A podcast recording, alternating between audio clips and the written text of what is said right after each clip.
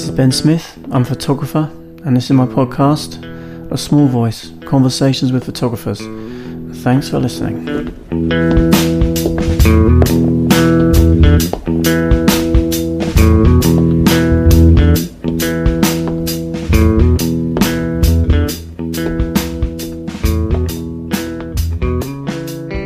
Hey people, Ben here. How are you doing? It's 2020. Happy new decade. You know Blade Runner is set in 2019, don't you? So we're officially living in a post Blade Runner world. No replicants yet, as far as I know. But then I, am not so sure. Maybe we should test a few world leaders just in case. Holy crap, what's wrong with these people? Maybe what's wrong is that they're not actually people. Have you stopped to consider that one?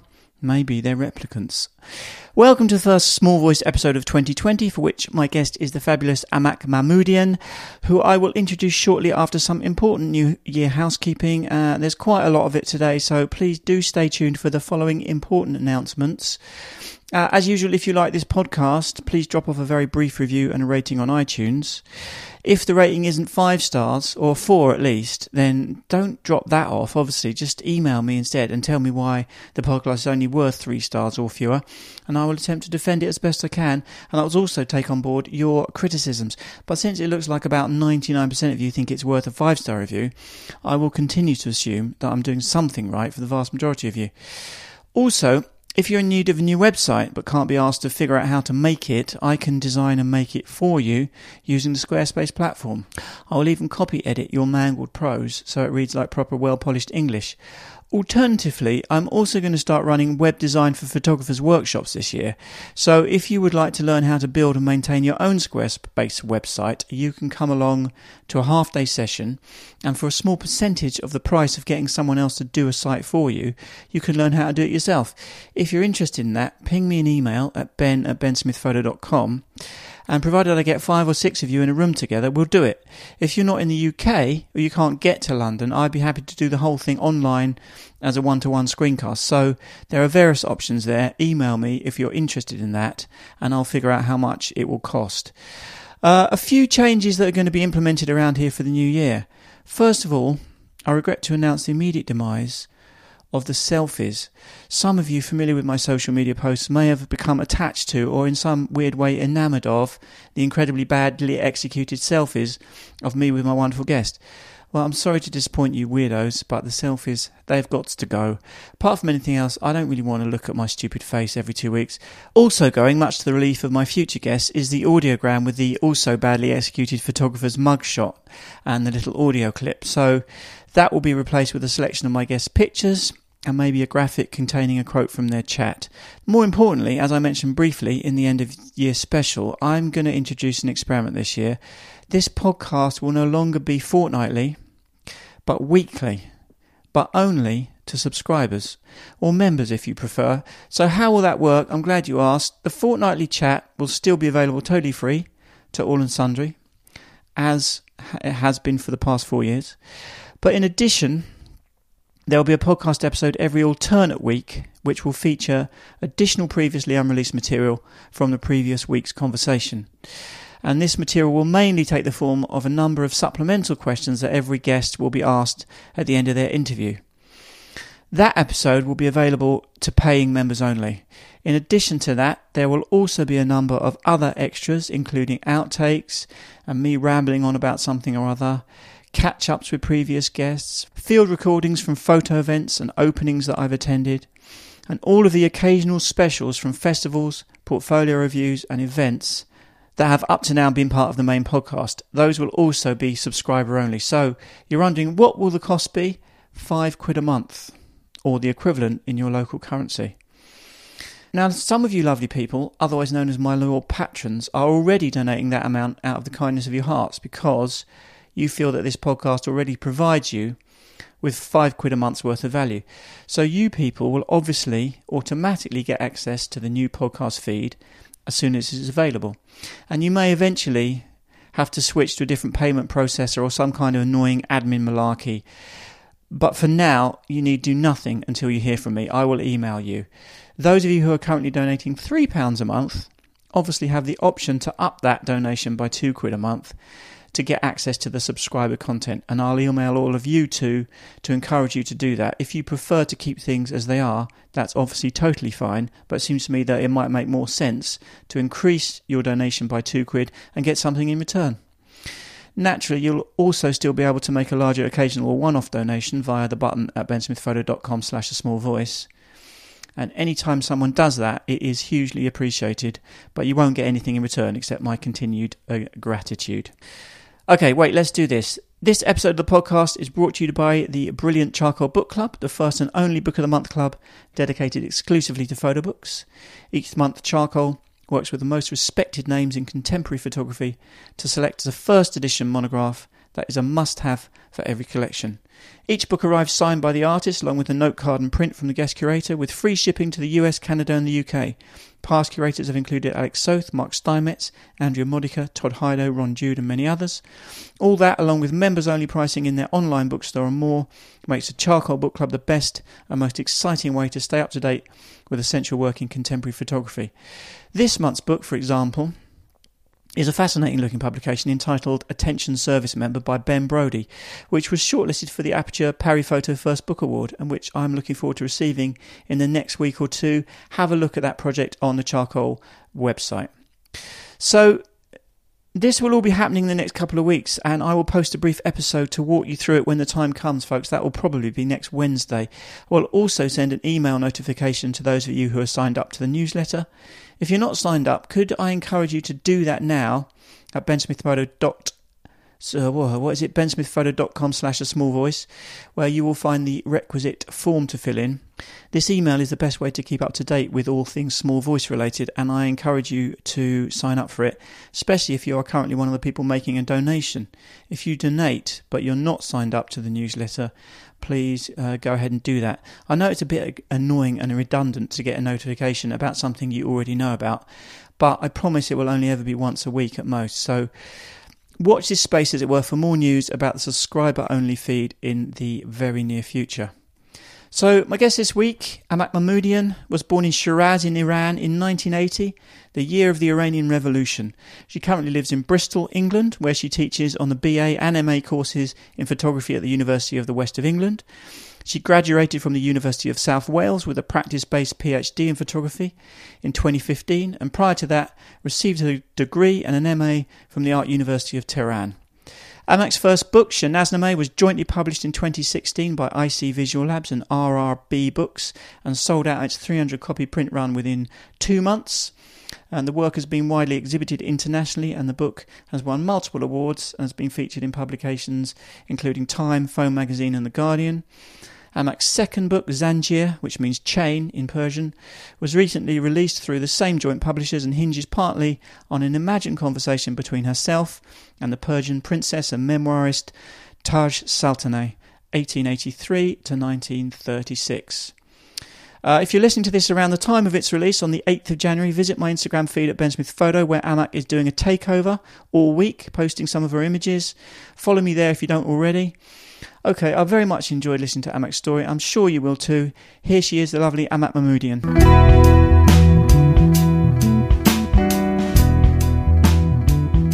I think we can do it. Perfect. But I don't need to say any hi or anything to anyone. Can I just go ahead? no, we just go ahead. Okay. This is it. This is how this is how we roll. Literally. We just started. We've started. Yeah, we've started and we talk. Um, I don't know why I'm feeling so anxious about it. I, I think maybe it's because I'm sit- we're sitting in a classroom. Maybe it's got some kind of association for me. And I had my first lecture here in this classroom. Did you really? Yes. So. So we should tell the listeners we're in we're at the UWE, the University of the West of England, which is in Bristol, which is where you teach on yes. the MA photography BA or the BA photography MA. and MA. Yeah, because there's two two good photography courses here and um, and you had a little talk last night. Yes. A presentation um, where you talked a little bit about your new book, uh, which we are going to talk about, obviously. but um, and and and also, um, and we're going to talk about your previous book as well, because this was your sec- this is your second one that you just that just came out. Yes. Tell us what it's called. Uh, Zanjir. Zanjir. Zanjir means chain. Chain. Okay, yeah, Zanjir, um, Z A N J I R in Persian.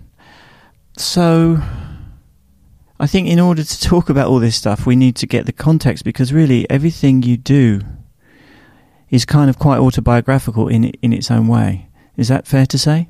Yes, Okay. certainly. So, so like you were born in in, in Iran uh, in 1980, an auspicious time. 1980, Ben. I wish it was 1990, Did I but s- 1980. Did I just say 90? 90. Jesus. 1980, Yes. an auspicious year because the, the revolution in Iran was in 79, so it was the year after the Iranian Revolution. Yeah. And it was, it happened in 1979, but as a revolution, it was established in 1980, the year I was born. Perfect. Right. So there's a sort of neat kind of Absolutely. historical uh, significance to all that. So, but, but I thought what what would be great. Could you give us a, a brief sort of potted history in a way? Can you explain? Yeah. What what was Iranian society like p- prior, and what kind of changes did that revolution bring about? Can you just give us? For those of us who are historically illiterate about that um, particular region, can you give us a, a sort of a um, brief overview? Before Islamic revolution in Iran, it was Pahlavi kingdom. Mm. And for people, that revolution was a revolution from people for people because they believed it is a time which religion and positive part and significant part of religion, which was Islam in Iran, could help people to build up a better future. And obviously, through the Pahlavi kingdom, people had a better life. It was easier for them in terms of their presentation and their exterior life. But in the in the other hand, it started to um, create that kingdom. It started to create perhaps two different levels Mm. of living, social living for people. And the people hoped it would be better after revolution for them to become equal and have Ah. a better life. And all these things happened in between 1978 to 1980 when this uh, regime and this revolution was probably um, established in Iran. And also I can say the revolution happened in country and it was a really um, strange moment in people's life when it happened. And through the my memories and my family's memories it wasn't a revolution in iran in the society. It, it was a revolution within each single family. Mm. and that was a big shock. Because even within the families they had different views. They had different perspective about that revolution. And that conversations and that discussions which happened after revolution it caused so many of my family members to go abroad to Oh, really? travel because they were against or they couldn't believe in what had happened and also that revolution it didn't come out as it was promised to be No, they didn't course. expect that people So ultimately, there was a lot of disappointment in the sense that things didn't end up quite the way people hoped they would.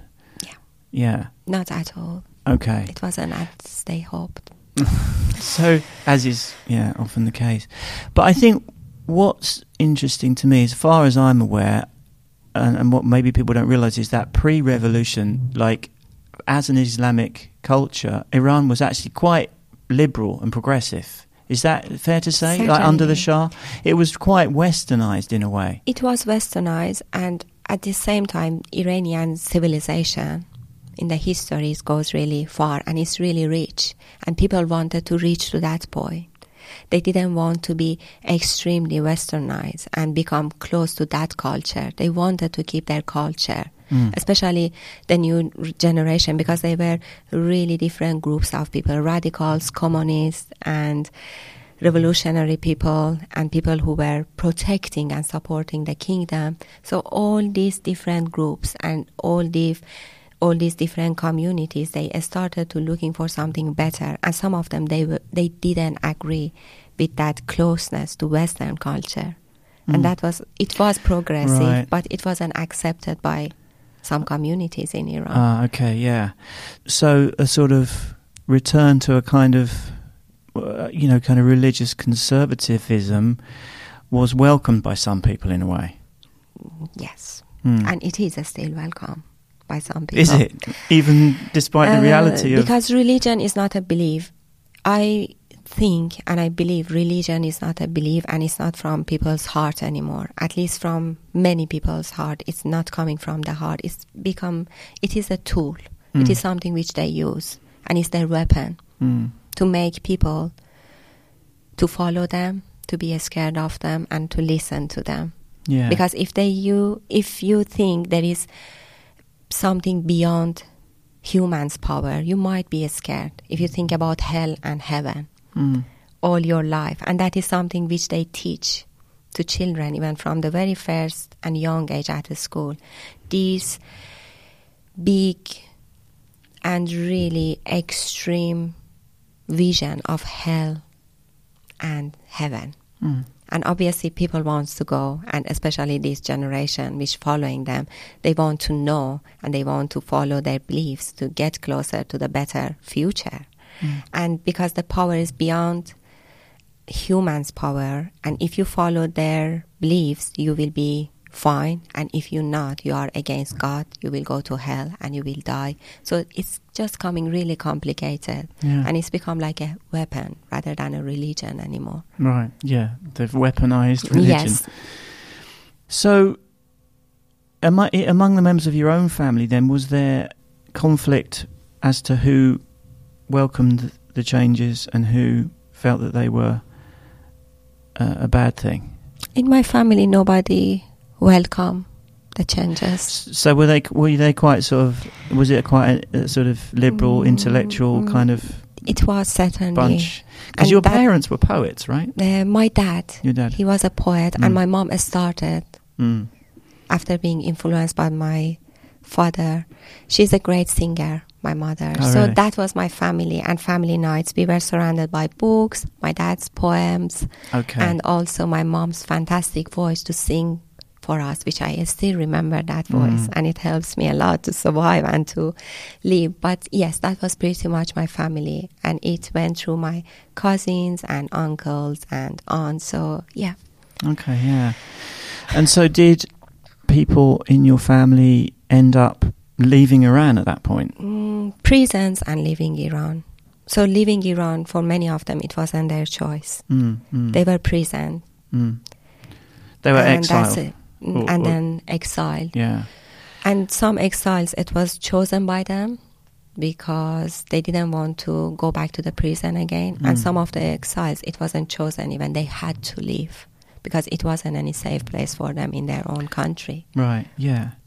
Because those kind of people, people with kind of progressive and, and sort of intellectual ideas, were seen as a threat to the regime. To, Yes. Yeah. And to God. And to God. Exactly. Oh man. And your dad was a Sufi. He was. That's that's a religion, right? It's a belief. A belief. Okay.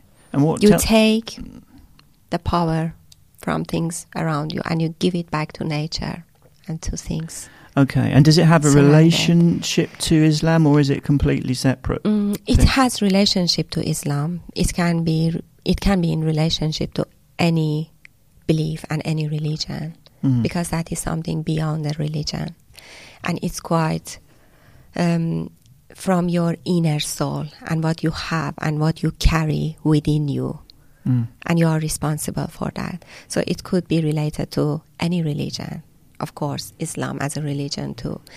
But unfortunately, after revolution, even this community and this group of people, they were watched by authorities because many people they did believe in them and they told this sort of it could be a savior for them to leave and to carry on after what had happened to the country and to the families. And they had influence on people sufis and they were stopped to be careful and to be hidden Mm. perhaps. And it happened to that belief too. Right, right. So amongst all this sort of change and stuff, you were, you know, trying to be a kid. What was your experience of, of growing up? What kind of a kid were you?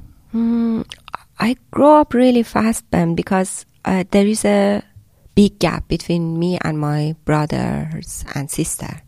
So when my sister was 14, I was born and I was surrounded by these interesting and sometimes crazy books because they were part of my family. They were communists and some of them they were poets. So it was absolutely a bizarre Yeah. um, it was really lovely, I should say, but it was really hard to get everything in for me when I Mm. was seven or eight years old. And also, I was surrounded by all the things which they used to teach me at the school, which was absolutely and extremely different from my home teaching. Mm. I was at home and I was told by my parents, don't believe in them, just believe in your heart. There is not any hell, there is not any heaven. Ah, it's all in your heart. And yeah, So, so you, yeah, so you had a kind of amazing kind of counter narrative at home to the one that that they were sort of trying to drum into you at school. Thank, thankfully, I would suggest, thankfully. Because your so your parents were pretty secular. They didn't buy into all that. And poetic, Yeah, which makes it even more well, touchable. Yeah. Well, what a beautiful thing. You know, no wonder you ended up doing what you do, um, and and you had all that instilled into you. Mm. That's so amazing. And how, did you like school though? Like, were you into lear- Mm. into the learning, or did you prefer to l- learn from your parents and your family? I guess. I didn't want to learn at all. I, you I not? hated the school Did you? every single day. I used to cry in the morning. I don't want to go to school. Can we do something else? And I don't know. The other few years ago, I had a conversation with my mother, and she said, "I am really amazed that you did your PhD, Amak, because we always thought you will not survive until Yeah. end of high school." I didn't like to. Um, I like to learn in my own way. Yeah. Still, I Yeah. want to learn, but I think I need to learn and I need to know. But school was for me really difficult, I should Mm. say, and it was different from home. Yeah. So I guess maybe you were sort of rebelling against the against the very sort of structured Yes. nature of it and the the strictness. I imagine. So how did um, you know? How did your sort of creativity start to emerge? What things did you first get interested in? I'm assuming photography didn't come into the picture until you were a bit older, but you ended up doing a, you did a degree and in fact an MA as well Yes, in Tehran. yes. So what was the sort of how did that come about? Um, as we talk about my family, many of them they had to leave Iran after the revolution, and I remember when I was really young, seven to eight years old, we had this fantastic leather suitcase full of family photographs. And they were just nice to sit and have conversation about, okay, who is this person? He looks like you, dad, or Mm. she looks like me, and this is your aunt, this is your cousin. He's in America, she's in Germany, he's in Australia. And we, I was, I had this meeting with my photographs and I was making sometimes collage or some people I didn't like them. I could cut them out of the photograph. So I get, I had this connection and conversation with photographs and I always loved that. And later on, my brother was an industrial designer and my sister, she was a great, and she's a great painter and singer. And I wasn't any of those things. I couldn't paint. I love painting, but I just cannot do that very often. And um, then I thought about photography and this connection and seeing people in their photographs and what remains from people, which is absolutely fascinating. And that freezing of time, which stays with you forever. Yeah. So I started to get closer to photography and I thought I need to know more. And that is the time when you need to know how should I take a picture even or Mhm. what is the and I started my degree, BA degree at uh, Art University of Tehran. Hmm. And sort of what what was the atmosphere at a place like that? I mean, uh, you know, is it restrictive? Are, are they sort of, uh, you know, t- trying to kind of limit what you're exposed to, or is it more like a kind of Western institution where you Uh, can, you know, sit, look at any kind of other books from all sorts of other artists and that kind of thing? Unfortunately, I cannot compare. I cannot compare my university with university here. But fortunately, and deeply now from my heart, I can share with you that I had the best, most wonderful people in my life as my teachers there Mm. and they work really hard Ben. So in universities there are two groups. The teachers which we had and they were they were and they are still big part of my life and my work. Even though we are distant and we are not close to each other. I try to be in touch with them. But of course they are other they have these security people. They are controlling us as students and those teachers. Mm. But it couldn't stop us. Right. For example, with Bahman Jalali, it was a time which I wanted to quit the university. I remember that. And for example, teachers cannot touch students. It's by law, especially a male teacher. I remember one morning I went to art uh, university and I entered and I had a um, form. I wanted to quit. And I said, I'm just going to leave it. I cannot do it anymore because I cannot work on what I want to work. It was always these questions why this subject, why you are doing this. And one of them called me, You are masochist because I was working with Ren. And I thought, This is going too far. You cannot, you cannot call me this because you don't understand me. And then on the way to the office, this wonderful teacher, he saw me and he held my scarf and pulled me back. He said, What are you doing? What is this in your hand? I said, This is just the end for me. Your I cannot. and he said, Come here, let's go to have a cigarette. So we had this hidden place because we couldn't smoke as women Yeah, in the public place. So we went somewhere in the corner of university. We sat and we had a cigarette together. And he said, This is the time when you don't know what to do with yourself. I said, Yes, exactly. I'm just thinking, I cannot carry on like this. And he said, just come to my office. I can show you some work. We can have a chat. We can go through your work and you will be fine. And Mm. one day you will become someone, Amak. Mhm. I know your photographs. Wow. And that is stay with Yeah. me always. So that was the teachers which I had. Right. So those people were hugely influential then. Like, you they know, are. after your- are.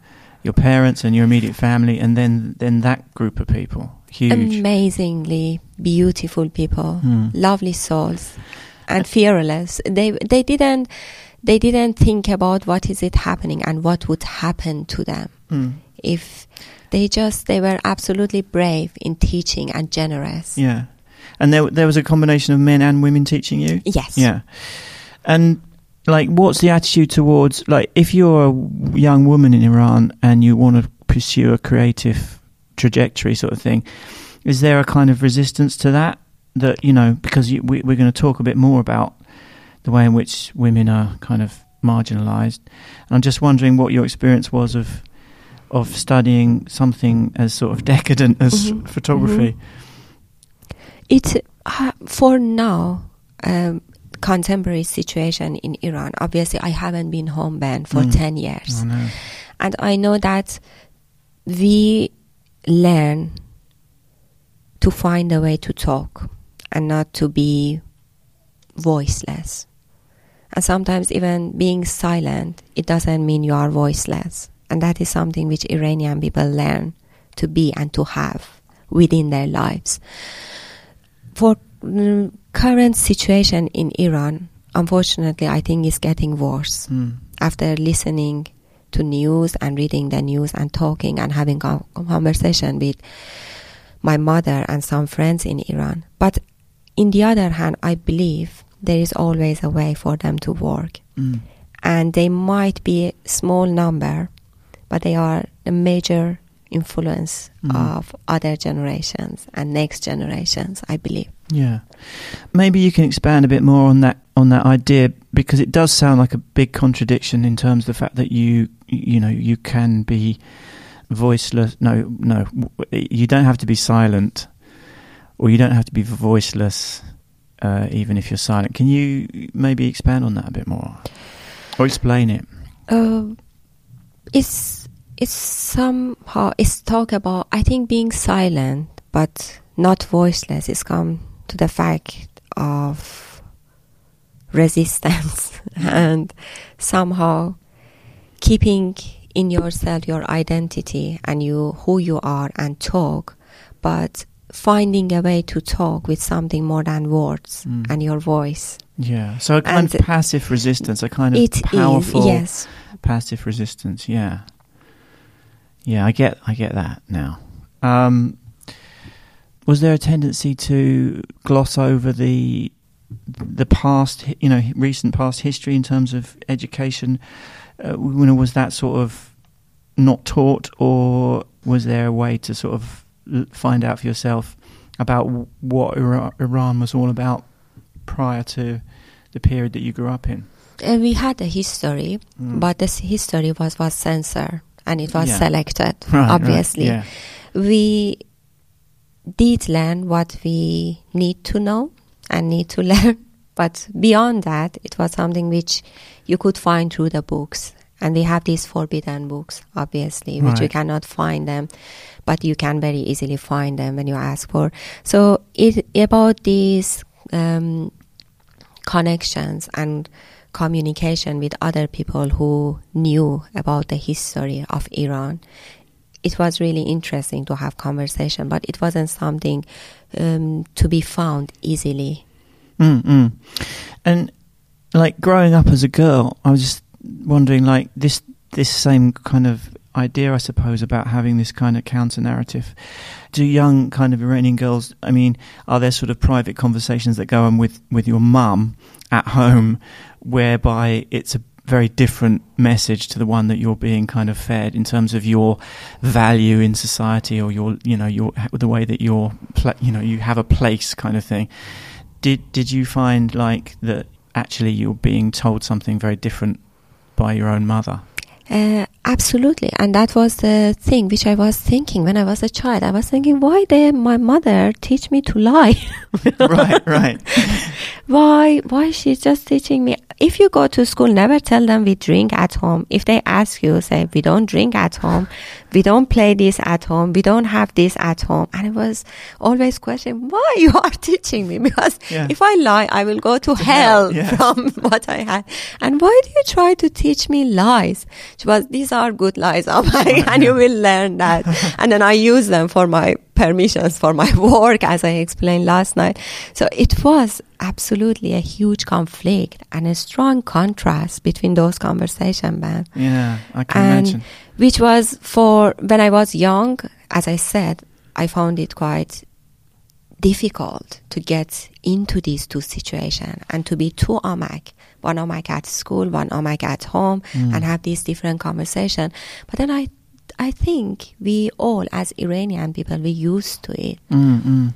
yeah it's a lot to get your head around when you're you know yeah, trying to sort of deal with uh, I don't know puberty and teenage you know years and all that other crap you know but then what brought you to the UK then after you'd sort of finished your, your education there Uh, because they wanted. I was. Uh, I had a scholarship for my BA, although they didn't accept my BA final presentation oh really and my final project, and they told me it's too avant-garde for us. Oh, really? So, it was a combination of poems and archival material, and Okay. they said we need to see your pictures.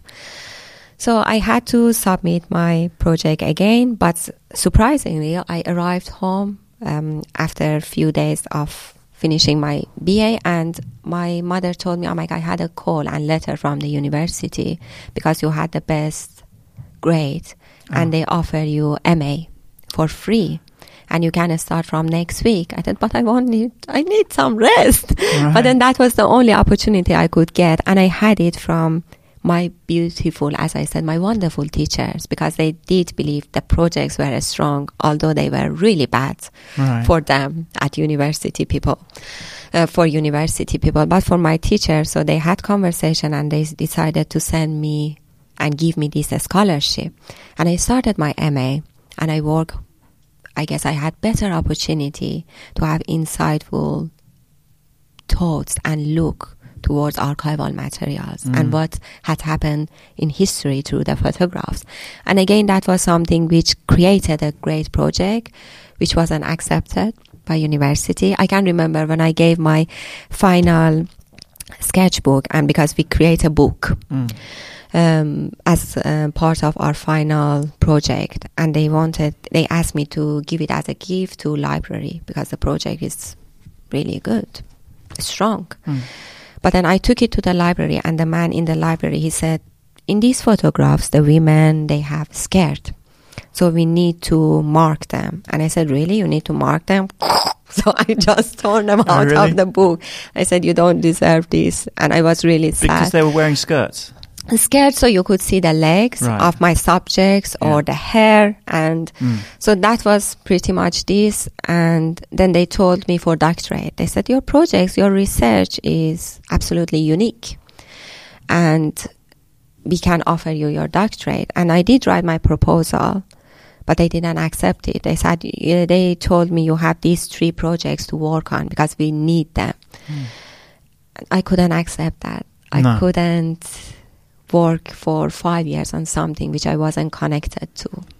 And I didn't find any relationship with that work. So I came to UK to visit my sister to just relieve of that situation Yeah, for yeah. three months because my sister she lives here for now more than 20 years. And she told me I'm like from actually she knew Newport University. As I said, she's a painter.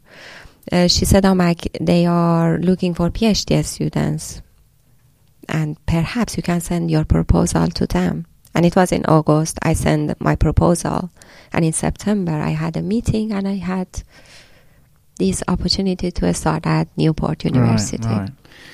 Where you knew you wouldn't have the same problems uh, getting everything, you know, doing the, the thing that you wanted to do in the way that you wanted to do it. which is quite sad, Ben. Mm. Well, yeah, of course. But the um, the B so they didn't like the fact that because this, interest you have in archival material is, is you know a kind of through line. I live with you them. continue, yes. but they, they they wanted to see that you actually had taken your own pictures, kind of thing. Um, and the MA again, you say you did the same. I mean, you still work with archival material. Um, Nerqab, the project with historical mask, is started as part of my ma- MA yeah, course. Yeah, yeah, okay, So- which we're going to talk about. But then uh, uh, Chenazname, sorry, Shenazname. Shenasname. It's fine. um, Many people call it, oh, you are the person who made that tiny book, passport book. It's not passport, but yeah, I'm that Yeah, person. close enough. yeah, because that they're, they're tiny too, book. they're too frightened of trying to pronounce Shenazname. Shenasname. It's not that yeah. difficult. But Shenazname was your first book. Um, when did that idea start forming in your head? At what point were you sort of gathering material for that? Because that was another one whereby you, um, you know, you used n- not your own images, but you sort of took them from other people. Yes, the ID photographs. Yeah, I, ID photographs. Yeah, Mm. Shenazname is the is the name for the uh, birth offi- official- certificate. Yeah, birth yes, certificate. absolutely. I can I start from few steps before Shenasnameh Please because do. for I cannot work before having some connections with my project and having dreams about them and write about them and get ready for them. So each project is a chapter in my life, Ben. Mm. There is nothing, it never happened to me to think, oh, that's interesting. I might go and work on that. It might be interesting project or it never happened. It's always a start from heart. And I'm just thinking, okay, I'm going to work on that. And it's a narrative of my own life. Mm. But at the same time, because of the situation and the place which I am from, I think, this work become more political in a sense, or I can say it pertains to a wider social issue, which is related to my country and in the Middle East. We can see the similar situation for people, and it happened with Shenasnameh. Shenasnameh wasn't Shenasnameh at all. Mm. It was just a very sad day when I went to Iran to say goodbye to my father's body Mm. when I was late to say goodbye to him. And unfortunately, because of the things which happened in airport, I couldn't even get chance to say that goodbye.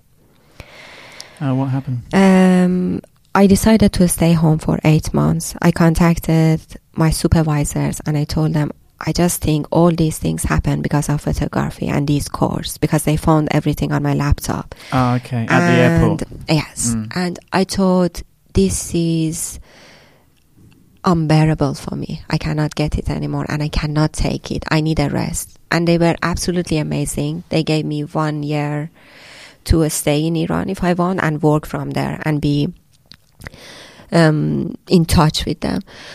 And Shenasnameh started one afternoon. We went to this register office because I needed to write some papers for my mother because of the house and the lands and these things which we had with my father. Um, and sh- they just asked us to wait because of the way we looked, I don't know, look like. They didn't like us in that office. I said, you need to wait for a few hours and they can do these things because of my mom's really red lipstick, I guess. And that man was quite. So we were waiting and talking and I had my mother's Shenasnameh birth certificate in my hand and I had mine in my hand. And it was absolutely like feeling like seeing them for the very first time in my life. I opened the pages and I thought, wow, I look like her. I can't see myself in 30 years. Mm. I will be this. Mm. And perhaps it was the way we looked into that camera for our ID photograph. Absolutely soulless with a scarf, no hair shown, not any makeup. And the same with me. Anyway, I look really, I'm not sure about that picture. But um, at the same time, they ask us to have that Shenasnameh and show them as the proof these photographs. And the same day, they ask us to print our fingerprints next to each other on that registration form. And I was absolutely amazed of seeing the differences between our fingerprint. And that was part of our identity too, to prove Mhm. who we were. And I had a scar that day on my finger band. And it was printed on that Right, yeah, course. paper. And I thought, this is a scar which I have on my body, but I have a bigger scar here Mm. in my heart. Mm. So perhaps it can be seen through something if I work on that. So I went home and the same day I asked my neighbors, can you please bring your birth certificates for me to my flat? And they came. They are amazing. And I saw all these pictures. We looked absolutely the same in our Mm. ID photographs.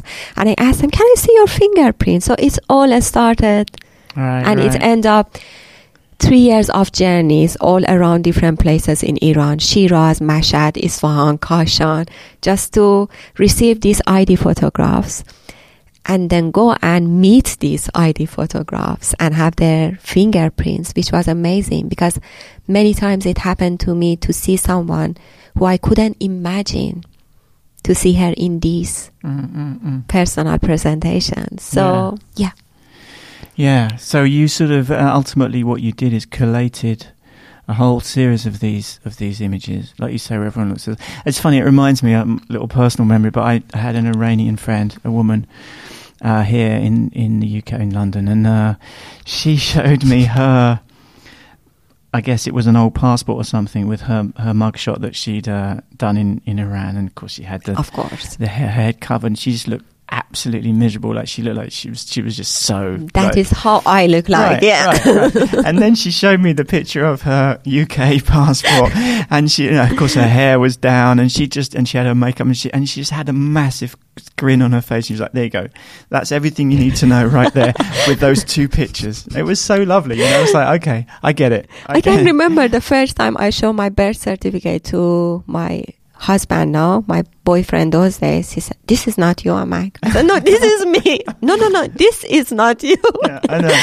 he couldn't Becau- believe that. How he could look like this. But isn't isn't that part isn't that part of the point of of you know the niqab and everything to sort of kind of make everyone look the same? It's t- it, to, it isn't it really a way of kind of suppressing your personal It's- identity? it's like producing identities, just like a factory. Right. and these people, they are part of the productions of this country. It's just like when you go to supermarket and see all these cans Mm. and you go to the street and see all these women the same and they are really proud this is a islamic country Yeah. and this is how a iranian woman look like even though if they want it or they don't want it, but that is so this producing the identity rather than presenting the identity. Right. Yeah.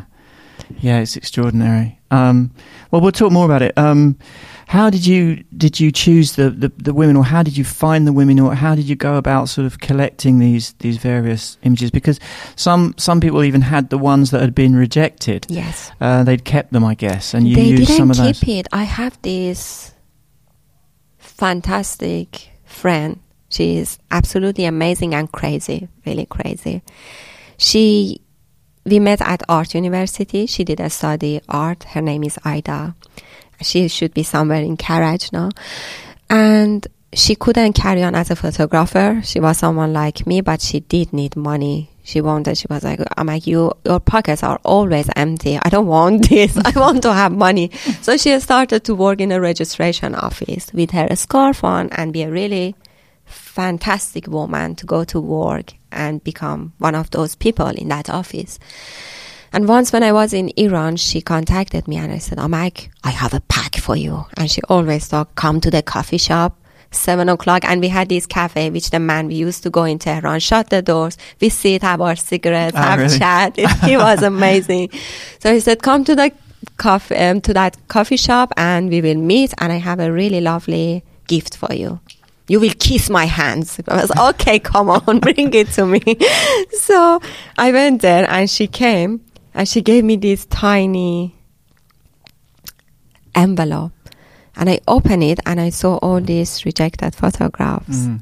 And she took told me that she took them from bin of that office and she Ah. collected for me 12 photographs. Oh, that's genius. so some of she those dived women in to the to bin. the bin of Ah. those papers because it happened through the year yeah, yeah. that some people when they had these rejected photographs for example they were told here we can see your hair or lipstick well, that's what I was going to say. What kind of sort of transgressions would uh, be necessary for them you to? shouldn't look beautiful like Right, that yeah. at all you look too like uh, yourself. You need to look more. they have of- a standards Mm. a standards of presentation yeah, no, no hair representation. not hair not any makeup Mm. not any smile Mm.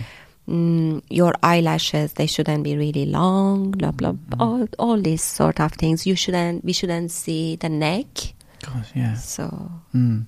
just I mean, that whole business has become very politicized, hasn't it? The, the issue of the niqab and and and you know, uh, obviously there are, there's a lot of rebellion now among young women in the Middle East against it. um, which strikes me as a good thing. But then there are some. What what does confuse me is the way in which some Muslim women seem to defend it. You know, it almost seems like a kind of Stockholm syndrome to me. Yeah, I, I wonder what your take is on that. um, i'm not surprised with that in light of what's happening now around us Mm. i don't have to spell out these things Mm. ben because they are so obvious Right. But I want to share with you now if if it's a belief from the heart, I respect it. Mm. It happened to me many times. Although in my family we don't wear a scarf, we started to drink from a very young, not very young age. I didn't drink. I mean, when I could, and I about love praying and I love the fact that your family drank alcohol. It's just oh, many families in Iran, Right. and I couldn't ever find such a beautiful wine, tasty wine here in UK, homemade Shiraz wine. So, mm, but this is what I want to share. That many times it happened to me to go to visit a family and wear my scarf in their house and respect them Mhm. and show them my respect because I could witness that belief comes from the heart. Mm. It doesn't come from the regime no, no. and what they was told to do. But opposite of that, in front of them we have these people. They have the widest parties, the worst parties, the worst relationships within them. But because their business works with that scarf or defending that hijab Mm. or defending to be one of those people and protecting those people. That was something which I couldn't accept. Mm. And my message is towards those people most of the time to see what you do to other people. So this is. Did I answer your question? Does it Yeah, work? no, I mean, between it's yeah, it's fascinating, and I mean, I, well, I can't, I can't even remember. I was like, I used the wrong term. I think I said niqab. I meant hijab, of course. I guess it's a sort of similar thing. But yeah, um, But it's I, not, I'm not similar, I should say, because with niqab they cover the face. right, right. That's why. Yeah, but I meant hijab hijab. is the hair. I'm going to officially apologise for having used the wrong freaking word at a very crucial point. So anyone who just just give me a free pass on that. I meant hijab. Uh, that was the word I was trying to use. Yeah, no, I d- yeah, exactly. Let's not uh, let's not kind of muddy the waters further by using the wrong terminology because it is there are quite a few different uh, types of you know garment, I suppose. But yeah, you know, if it's about accepting the coercion, as it were, and somehow buying into it as if you know there's something good about it, that seems to me strange. Like you say, you know, it's a personal uh, decision, but but is it? I suppose that's the For question. some Is people, it? it is a personal decision, and through the, my research, through my culture and history, covering it could be really beautiful, and it is something which is it could be feminine, and it could be it can be something to conceal your beauties, Mm. but in a way to reveal them rather than to hide them. Mm. So if it goes to those beliefs, and I had it, I never forget my grandmother's scarf, Ben, and it was such a sweet scarf, absolutely covered with flowers, and she always had this beautiful white hair, but she wanted that. Mm. It was part of her. I couldn't imagine her without that, Yeah, and yeah, she didn't believe in any religion right. not at all. But that was her belief that as a woman, I like to cover herself. I Mm. like her to be seen like this. But opposite of that, I have seen so many a scarf, which one of my project, not project, is about this scarf and how they can represent all these ideologies behind that and Yeah. where this ideology is coming from. Is it from your heart and your belief, or is it from your regime and your government and your business? Yeah, yeah, So- yeah, yeah. Right. Yes, of course. You did do a project about it, and you, and Yes. uh, people can find that on your on your website, Yeah. um, which I'll put a link to. But as far as Shanazname goes, um, you know, it became you made a book out of it, and um, I think there was only three hundred copies, Yes, and it sold very quickly, didn't it? Three to four weeks. Yeah. And was, did that surprise you? Very, very much. okay. Yeah, I mean, obviously, it, it, it struck a chord. It, it touched a nerve. It you know, it somehow. it was the first Yeah. book, and with the first look, the book looks really dry. Yes. And Well, well, I don't know if we fully. I mean, obviously, again, um, people can, can look it up because there's there's there's actually a very lovely uh, video that you made um, of you, you know, going through it, so people can get a very very clear idea of what the book is like without actually even having a copy in front of them. I think it's on the Vimeo on a Vimeo yes. channel.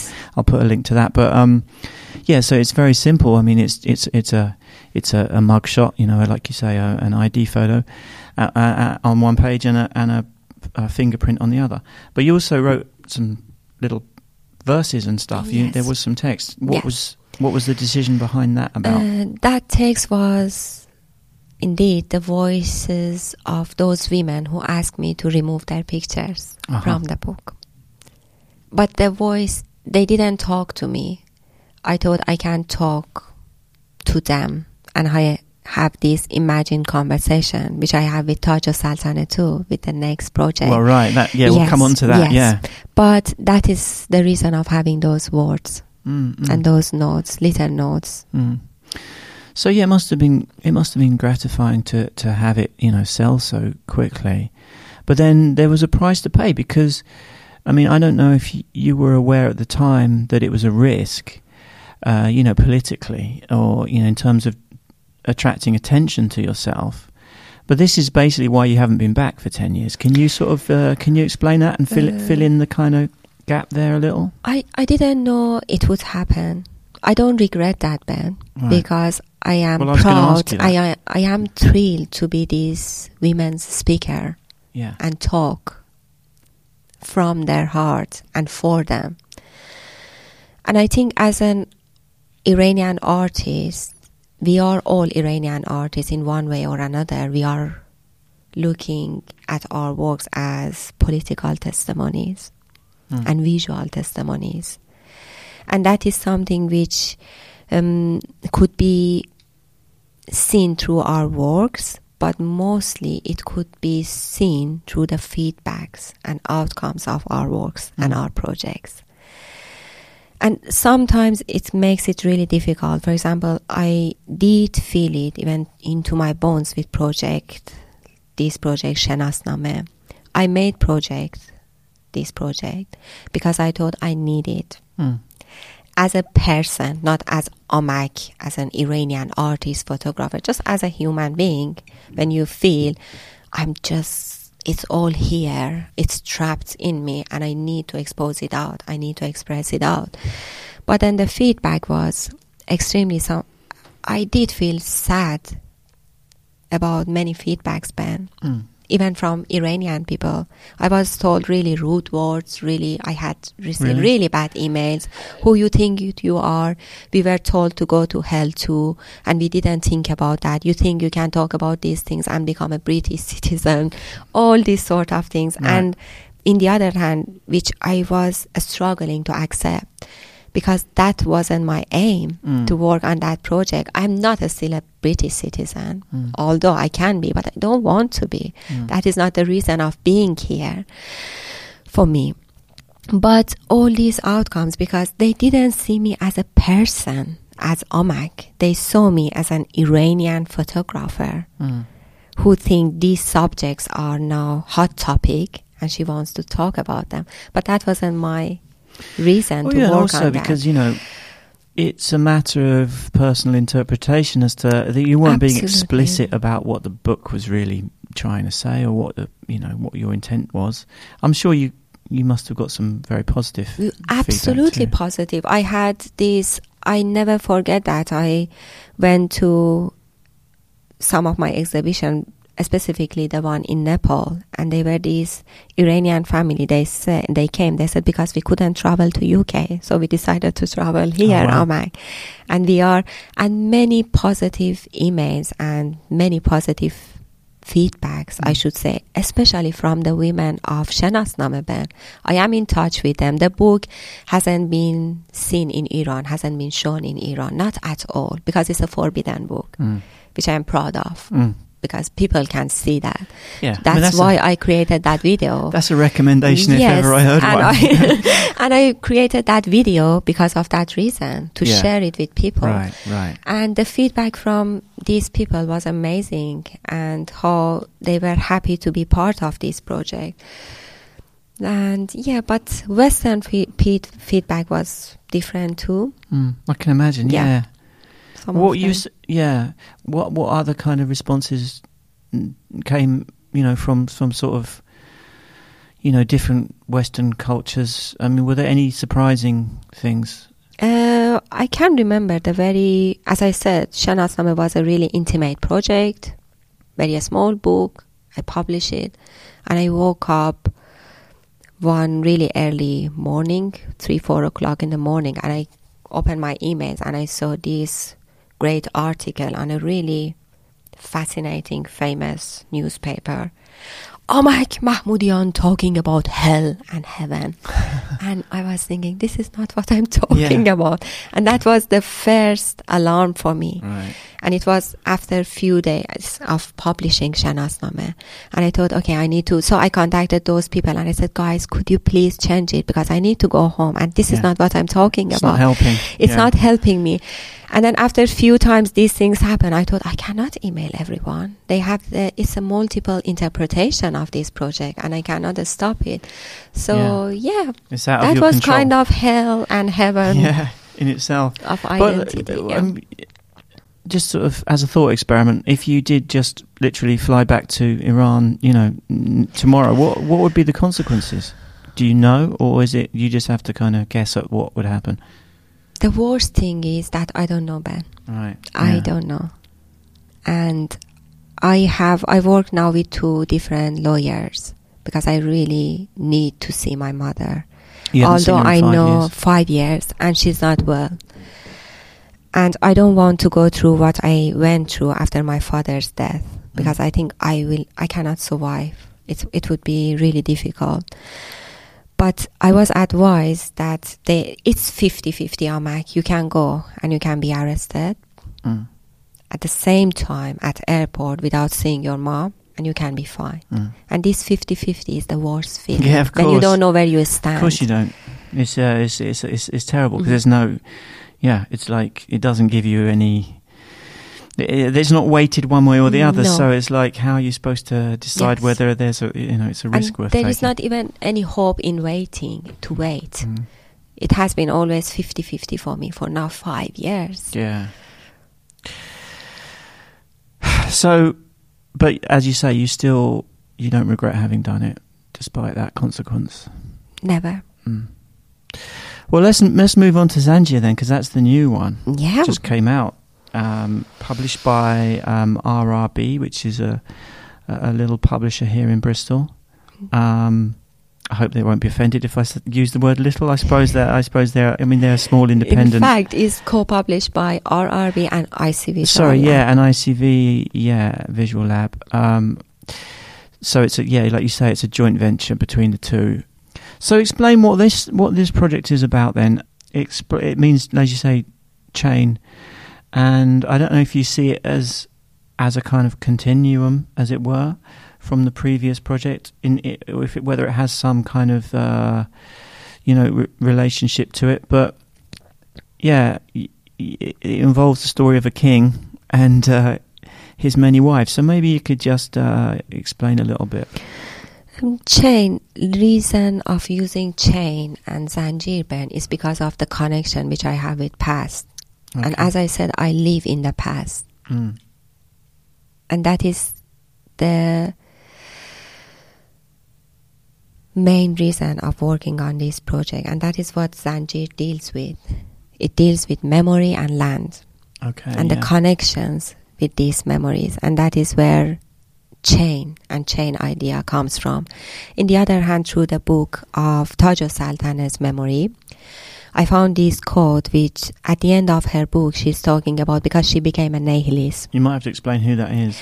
uh, Saltaneh uh, she she was a Qajar princess hmm and the one of the first memories of Iran, who uh, Iranian uh, Qajar era, who lived 136 years before me, Mm. and she started her journey in the land of memory and talking about her memories in that kingdom and as a royal member 105 years before me and i found her memories and diaries and it made me closer to people's life through their own voice in 1848 in Iran. And she she had this conversation with her nanny when she was young, which rem- remind me my conversation at the school, Ben. Right. And her nanny told her there is a chain which connects us to the sky and to the heaven or hell. And they are two angels, they are holding this chain.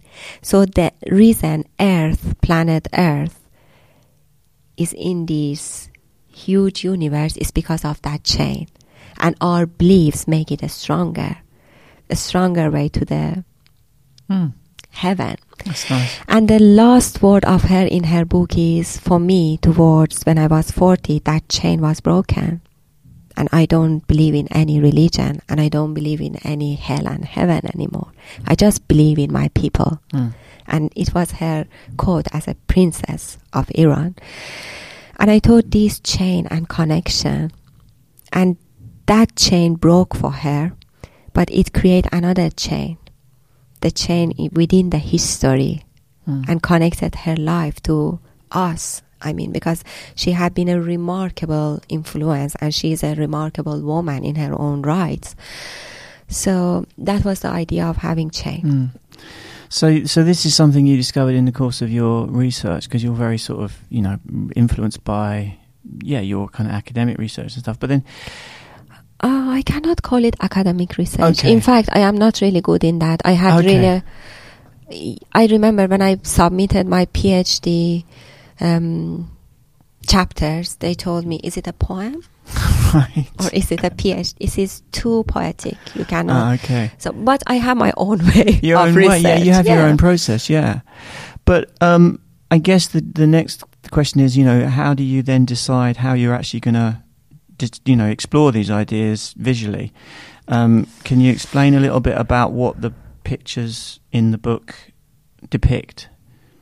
Mm, you mean in terms of sequence and editing? Or Well, in terms of the fact that you've got you've got what you've done is you've had people um, with images of um, you know people's faces. Mhm. a kind of mask, a kind of yeah, a, a printed picture of of someone, and then that picture is then being held in front of the face of uh, you know a contemporary subject that you've shot, and partly you shot in um, in Tehran, right? Yes, all of them. Just the last image of the book. Hmm. It's me Right. here in Bristol Oh right, great, yeah. with a mask, the um, so what? blank one. Because you talk, you talked a little bit about how this is sort of partly about the private versus public representation. So maybe you could kind At of, at least it's started yeah, with that idea of talking about this strong contrast of especially female representation in public and in private domains in Mhm. Iran. And that is something which I could see through my research on archival materials. I did work on this archival research for two years in Tehran then, and I had absolutely different understanding about these females, these women and their lives before seeing their photographs. I retraced their stories through their photographs. And it was something really different from his story. Again, it was about their voice, Mm. which I could see even in their intimate poses the king, who was the photographer those days. And at the same time, he was really close to them. yeah. The king was interested in photography himself. he was Very he welcomed photography and he was the first person who started to take photographs himself Mm. Mm. in private domain at home in his harem and also it started about this double identity and i was looking for similarities between these women and my own identity. As i told you these contrasts can be seen in private and public places still. And that was this project. Mm. Niqab was about identity, religion, the image that has been constructed by a religion, government, regime, and others' perceptions of our identities and who we are and who we should be Right. in public and in private places. But then editing them after 10 years, it was absolutely different. Mm. And I think that is the power of photography. It can be changed with you. Who you are makes what you see in a photograph. Right. I was looking, I didn't look for identities. I can remember the first day I went home and I went through my lightbox and my negatives. I didn't look for any edit or any sequence for d- talking about this identity. I was just looking for my mom, my dad, my family, familiar places, Mm. friends. And I think that was something which I was hugely desired to see in these photographs. And it did create this Mm. Book. And who are the people in the, you know, the faces uh, that, that that are being kind of held up? Who are those people? These are um, King's family. Right. These photographs belong to 1848 to Uh-huh. 1896. right. Women of harem, because he had, as I said, approximately, it's hard to estimate the numbers, 117 wives. But they used to move to palace with their relatives. So they were altogether 800 women and their relatives. And what I did, I re-photographed these faces. Mm. and I concealed the faces of contemporary people who I used to live with. I saw every day in my life behind these masks Right. Right. of past. and you shot them in, in, in, like you say, in public places. Can you sort of talk a little bit about the challenges of trying to do that in Tehran and the, the kind of strategies you have to employ in order to make that possible. Just kind of give us the context of of how and why that isn't you know an easy thing to do because there there are obviously um, There are people limitations. yeah people people are watching Yes. and uh, you can't necessarily do the things that you know they are we can do watching, and you don't know who is watching. Mm. So, So how did you go about getting Oh. getting around that problem? for the previous project, for this one, for for example, not project, the scarf, I had this really a small Sony camera, which I could hide it Mm. behind and under my scarf, and I had it to take photographs. But I always ask my subjects, Ben. I always, hmm. tr- I have to have conversation first before taking the photographs. I don't steal the moment. I share the moment with them, and that is important for me. So, but for Zanjir, I did need to work on framing them and having the mask, and just imagine this A4 and some of them A3 mask to take them out in public place and hide and just somehow create that space of taking the photographs of these people. I did need permission, obviously, to take the photographs in public. Yeah. And I didn't get the par- permission because they were saying, talking about why this historical mass, This is the history of us. What do you want to do with that? This Right. sort of um, opinions and ideas. And at the same time, subjects were women. And I didn't get the permission. But as I told you, not to learn how to tell lies at home, but how to be flexible. yeah, yeah. So I just went to office and I told them about that how I am concerned about how we are destroying nature and building up these residence block, these huge things. And I want to capture it as a photographer. I feel I am responsible. And I had the permission in less than half an hour. Oh, really? But as you see in the book and in this project, it started with these places near to trees. So Mm. I always ask So you subject convinced them that, there, that Yeah. it was going to be about tr- trees. trees and parks and yeah. Okay. So you got you got But around it wasn't at No. all. Yeah. Right. Right. But then after six months, I think I was quite brave. I took it to metro, to bus, to trains, to restaurants. Ah, yeah. I was feeling, yeah. Yeah. But something really strange. And my mom always, she's my rock. She always come to protect me. Right. And they took me and they took my camera, two ladies, and they said, What are you doing? She said, What do you want from my girl? She doesn't even live here. Mm-hmm. she is working, she doesn't show it to you. She's she takes them to UK and they said, Oh, you should come with us. I said, Mom, it wasn't helpful, so they took me. Oh no. And. I said, Are you working for BBC? No, that is not. It's Yeah. just so yeah. Still I had problems, but oh no. Yeah. And so, and this one you did actually include some some verse, some poetry, some kind of this imagined conversation between you and the, and the princess. And uh, is that something you'd explored before? I mean, obviously, you know, po- Again, poetry's is always been a, something a, absolutely. a core to your. its core and its heart and is the main seed of my projects, my childhood, my memories, my life, everything, Ben. We, I did grow up with poems and with poetry. And I thought it's about memory, it's about family. I need to write something. I need to be in conversation. I am in conversation, imagine conversation with Taj Saltaneh, but beyond that, I am in conversation with my family, Mm. with my father, with my mother, and many fathers and mothers, and sisters and daughters and brothers who go through the same experience. So that is the main reason of those Mm, poems. mm. But with this connection you feel with her, where does that connection come from for you? First, I thought she was a re- she was a great and brave activist. 2007, when I went through her book, I Mm. thought this woman had been absolutely extraordinary for her time, and she knew so many languages. She could talk in English, French, Germany, and she had these writings about her experience as a witness Mm. of what's happening in her kingdom and in her time. And that was really close of my feeling as a witness because I was thinking part of me, I couldn't contribute enough in changes in my time. And I wanted to, but somehow it was a barrier, it was a line.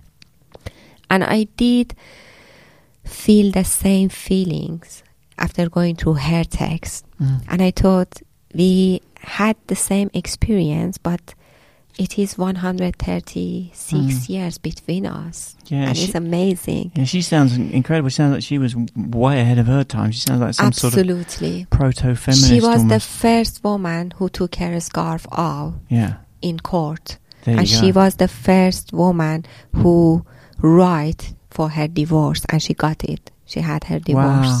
Yeah. and she went to her lover to live with him.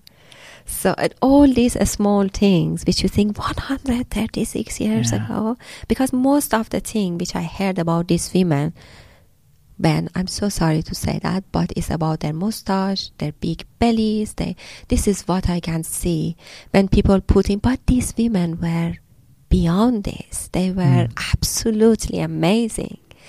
All these people and you just need to retrace them and dig their stories out. And that was my connection because these women they i don't see their way they pose. I don't see their bodies. I see their souls in these photographs. And maybe that's the connection with these archives and their handwritings and their memories. Mm. and that was the connection with Taj Saltaneh.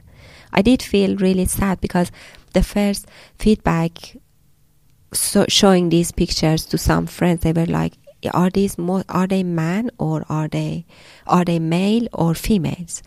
And I was thinking, why you don't ask me something else Mm. about who is the photographer, how they could absolutely freely and intimately pose for the photographer. Why this sort of question doesn't come Mm. through?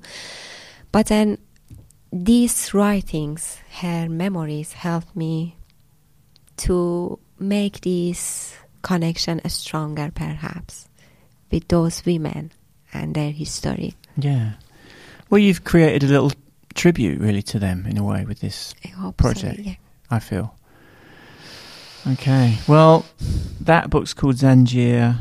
Um, it's just come out, and uh, only 300 copies, so get one soon. That's what I'd say. Is, this one is 1,000. Oh no, this one's a thousand. I'm sorry, I was thinking about Shenasnameh. So Shenasnameh was 300. That was a, that was a while back, and tho- obviously those are those are all sold out. So this one you got you got more chance of getting one. It's a, a thousand copies, but but I'll um yeah I'll put a link in the show notes for the listeners. Well, this has been fascinating to chat with you, Amak. Thank you so much for making the time to talk to me. I've really uh, enjoyed it. I don't know why I was so anxious because I, f- I feel like it went well. I don't know either. and I think it went absolutely well. Thank you so much Thank you. for your unique insight into No, this it's- I- project. not Ben. at all. I saw No, I your mean- notes and how fascinating you were just I'm just following. listen. I'm just trying to hang in there, man. That's all I'm ever trying to do. Incredible. I really enjoyed that. Thank, Thank you, Amak. Thanks.